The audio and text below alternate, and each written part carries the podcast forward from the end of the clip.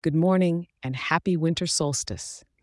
This is your weather for Thursday, December 21st, 2023, for Toronto. Now let's get cozy with today's forecast, shall we? Starting off in the morning, it's quite a crisp one today, with the temperature hovering just below the freezing mark at about 1 degrees Celsius.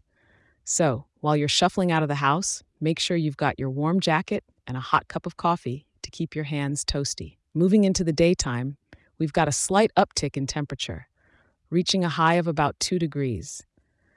But that's not t shirt weather, my friend, so keep wrapped up.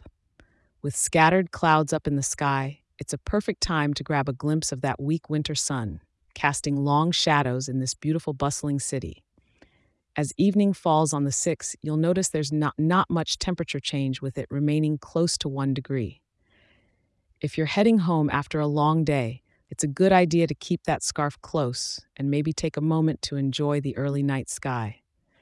Now, the night won't drop much in temperature, staying just around the freezing point, making it a stable but chilly winter solstice night.